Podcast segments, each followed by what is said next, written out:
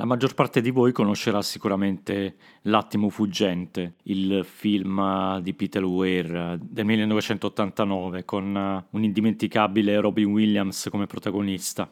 Bene, in questo film il professor Keating chiede a un allievo di urlare il suo barbarico yop sui tetti del mondo. Il riferimento è a una poesia di Walt Whitman, Song of Myself, canto di me stesso, questa citazione mi ha fatto pensare a un altro scrittore americano che mi è molto caro, per il quale il suono, la musicalità delle parole, la musica in generale sono stati molto importanti. Questo scrittore è Jack Kerouac.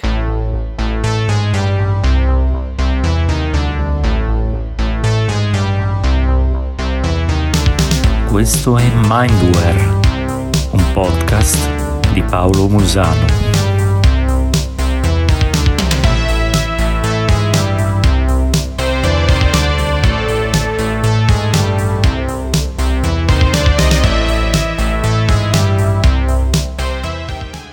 Nei diari del 1950 di Jack Kerouac c'è un brano piuttosto divertente in cui lo scrittore prova a sintetizzare il senso di un'opera letteraria in un suono e dice nelle opere di Dostoevsky tutti continuano a dire mmm a se stessi. Questa è la chiave della sua concezione dell'uomo. Mmm. Quali misteri racchiude? Che cosa intende con questo gemito? Mi chiedo se il mio suono personale in CM, che si riferisce al primo romanzo di Kerouac, La città la metropoli, mi chiedo se il mio suono personale in CM fosse Ah, ah, il fondamento della mia visione. Come se dicessi so perfettamente cosa sta succedendo, ma fingerò di non averlo neanche sentito. Al che Dusty, cioè Dostoevsky, risponde Mmm, qual è l'esclamazione di Balzac? Un giorno lo scoprirò.